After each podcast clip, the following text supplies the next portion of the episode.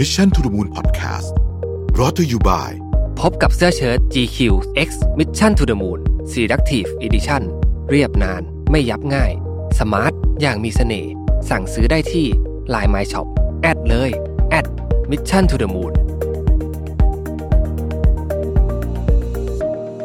สวัสดีครับยินดีต้อนรับเข้าสู่ Mission to the Moon Podcast นะครับ คุณอยู่กับประวิทยานุสาหะครับ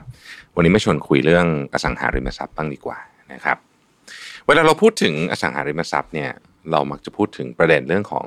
ความคุ้มค่าเนาะเป็นเป็นเรื่องน่าจะเป็นเรื่องใหญ่สุดนะฮะแต่ความคุ้มค่านี่มันอาจจะไม่ได้พูดถึงไปที่เรื่องของเงินตรงๆนะครับมันอาจจะมีประเด็นอื่นด้วยนะครับเพราะว่าความคุ้มค่าในเชิงของการซื้ออสังหาริมทรัพย์เนี่ยจริงๆผมว่าท้ายที่สุดแล้วเนี่ยมันคือความสุขอะนะมันคือความสุขของเราของคนในครอบครัวนะครับแล้วมันเป็นที่ที่เราใช้เวลาอยู่ เยอะที่สุดถ้าเป็นบ้านเนี่ยนะใช้เวลาอยู่เยอะที่สุดเนี่ย มันก็เป็นที่ที่ต้องบอกว่าคุณภาพของความสุขของชีวิตเราเนี่ย ก็ขึ้นอยู่กับเรื่องนี้เลยนะครับ เวลาเราพูดถึงความคุ้มค่าเนี่ยนะฮะมันมันค่อนข้างจะออโต้ถ้าเราจะคิดไปถึงเรื่องเงินนะครับ หลายคนก็คงจะนึกถึงเรื่องเงินมาก่อนนะฮะแต่ว่าอย่างที่เกริ่นไปเมื่อกี้คือสำหรับการเลือกซื้ออสังหาริมทรัพย์เนี่ยนะครับประเภทที่อยู่อาศัยนะครับไม่ว่าจะเป็นบ้านทาวน์โฮมหรือว่าคอนโดมิเนียมเองเนี่ย ปัจจัยสำคัญบางทีมันไม่ใช่แค่เรื่องเงินนะฮะ เพราะว่าหลายคนเนี่ยที่ซื้ออสังหาริมทรัพย์เนี่ยนะครับ ก็หวังว่าจะใช้ชีวิตอยู่ในสถานที่นั้นไปอีกนานค่อนชีวิตหรือว่าช่วยชีวิตเลยด้วยซ้ำนะฮะสิ่งที่จะสร้างความคุ้มค่าให้กับพวกเขาเนี่ยจึงถูกขยายไปที่ปัจจัยด้านอื่น ๆด้วยนะครับ ซึ่งมันก็มีหลากหลายนะครับ เรื่องของสถานที่เรื่องของไลฟ์สไตล์อะไรต่างๆนานาเหล่านี้นะครับคำถามที่เราจะชวนคุยในวันนี้ก็คือว่า ในมุมมองของเรื่องความคุ้มค่าเนี่ยเราควรจะ ประเมินถึงอะไรบ้างนะครับ เอาเรื่องแรกก่อน เรื่องแรกก็ยังคงเป็นเรื่องราคานะราคาที่เราสามารถจ่ายไหวนะครับ คือบ้านทาวน์โฮมคอนโดอะไรเนี่ยนะฮะไม่ว่าจะเป็นอะไรก็ตามเนี่ยขึ้นชื่อว่าเป็นที่อยู่อาศัย ขึ้นชื่อว่าเป็นอสังหาริมทรัพย์แล้วเนี่ยมักจะเป็นของที่มีมูลค่าสูงที่สุดในชีวิตคนคนหนึ่งที่จะซื้อเลยทีเดียวนะครับ ดังนั้นเนี่ยก็ควรจะต้องตรวจสอบสภาวะทางการเงินของเราก่อน นะครับ เพราะว่าการซื้อของที่มันไม่เหมาะกับสภาวะทางการเงินของเราโดยเฉพาะของที่มันเรียกว่าเกินตัวเกินไปเนี่ย มันก็เดี๋ยวก็จะไม่มีความสุขเท่าเปล่านะครับรวมไปถึงการกู้ด้วยนะฮะการกู้เนี่ยก็ต้องดูว่ารายได้ของคุณสามารถกู้ธนาคารได้ตามราคาสังหาที่ต้องการหรือไม่นะครับ หรือว่าเราเนี่ยมีหนี้สินค้างชำระจากการกู้ยืมก่อนหน้านี้เรื่องอื่นหรือเปล่านะครับ เพราะหากว่าขาดสภาพคล่องทางการเงินไป นะครับหรือว่าธนาคารมองว่าไม่มีเครดิตเนี่ยก็จะทำให้โอกาสการเป็นเจ้าของอสังหานั้นนะหลุดลอยไปด้วยนะครับ แต่แม้ถึงคุณจะยื่นกู้ผ่านแล้วก็ตามนะฮะก็ไม่ได้หมายความว่าคุณจะได้เงินเต็มวงเงินของราคาบ้านนะครับ ดังนั้นเนี่ยสิ่งที่ควรมีก็คือเงินออม อาจจะคิดเป็นสักประมาณ 15-20%ของอสังหาริมทรัพย์นะครับ เพื่อให้สามารถนำมาทบกับเงินกู้ซื้อบ้านทาวน์โฮมหรือว่าคอนโดมิเนียมที่ต้องการได้ อันนี้เป็นเรื่องแรก พิจารณาในปัจจัยของเรื่องงบประมาณก่อนนะครับ ข้อที่2ครับ พิจารณาเรื่องของการเดินทางสถานที่ตั้งนะฮะคือชีวิตของคนเราเนี่ยมันไม่เหมือนกัน ชีวิตของสมาชิกในครอบครัวเราที่อยู่ด้วยกันเนี่ยก็ไม่เหมือนกันนะฮะที่ทำงานเป็นอยู่ตรงไหนนะครับวิถีชีวิตไลฟ์สไตล์เป็นยังไง ชอบทำอะไรนะชอบทำอะไร ของพวกนี้เนี่ยนะครับ ต้องพิจารณาอย่างมาก ก็ต้องไปดูว่า เอ๊ะ เดินทางสะดวกไหมนะครับ ความคุ้มค่าต่อการเดินทางไปยังไงบางที่เนี่ย พอ location อาจจะไม่ได้ดีมากทำให้การเดินทางเนี่ยยากขึ้น บางที่ location ดี โอ้โห ระบบขนส่งมวลชนนี่เต็มไปหมดเลยเนี่ยนะครับ ประหยัดค่าเดินทาง ประหยัดค่า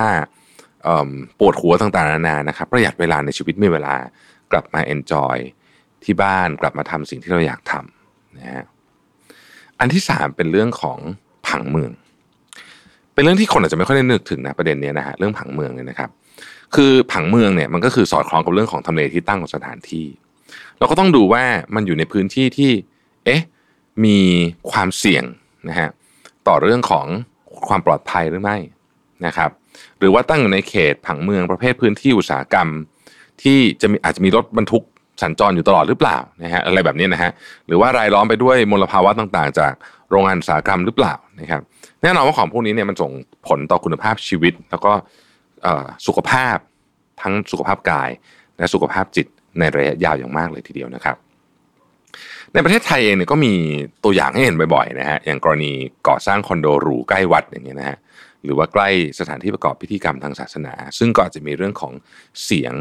ซึ่งมาจากการประกอบพิธีกรรมได้นะครับ ก็กลายเป็นดราม่าใหญ่โตแล้วก็มีเคสมาแล้วที่เราเคยเห็นนะฮะ อีกทั้งเรื่องของการเข้าถึงสาธารณูปโภคทั้งน้ำประปา ไฟฟ้า การระบายน้ำถนนนะครับ อินเทอร์เน็ตด้วยนะนะอย่าลืมอินเทอร์เน็ตด้วยนะครับ ว่าตรงพื้นที่จะเป็นยังไงนะก็เป็นสิ่งที่จำเป็นมากต่อการอยู่อาศัยนะครับ ดูว่าในรอบๆนั้นเนี่ยมีความจำเป็นขั้นพื้นฐานหรือเปล่า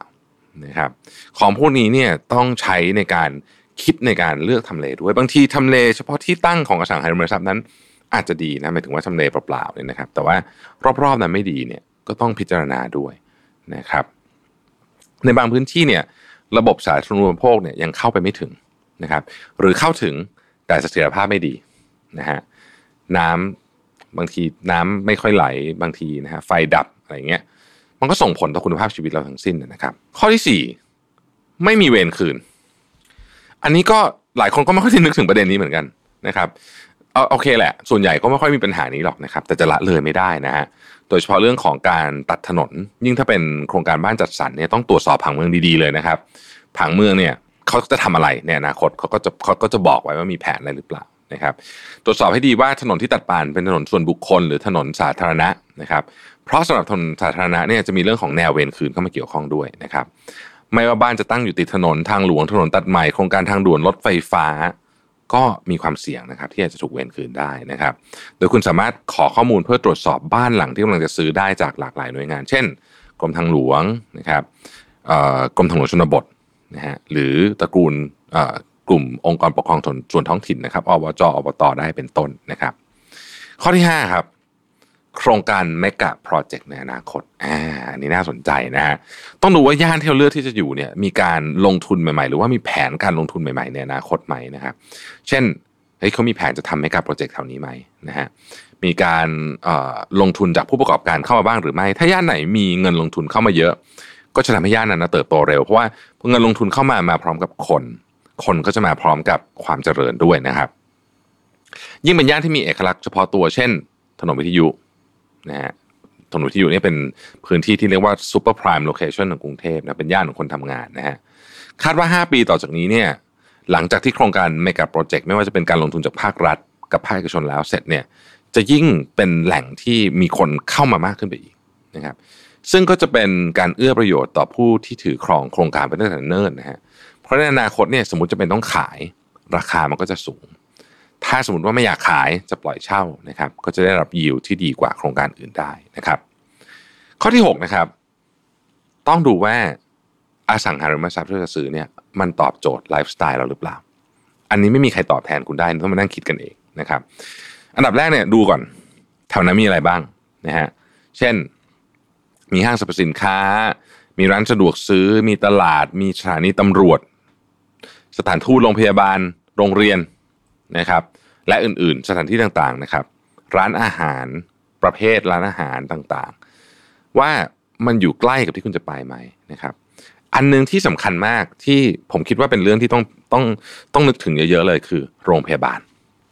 คือโรงพยาบาลเนี่ยถ้าไม่มีเหตุจำเป็น เราก็คงไม่อยากไปอยู่แล้ว แต่ว่าคนเรามันก็มีการเจ็บป่วยมีอุบัติเหตุได้ตลอดเวลา ระยะเวลาการเดินทางจากที่ที่เราอยู่นะฮะ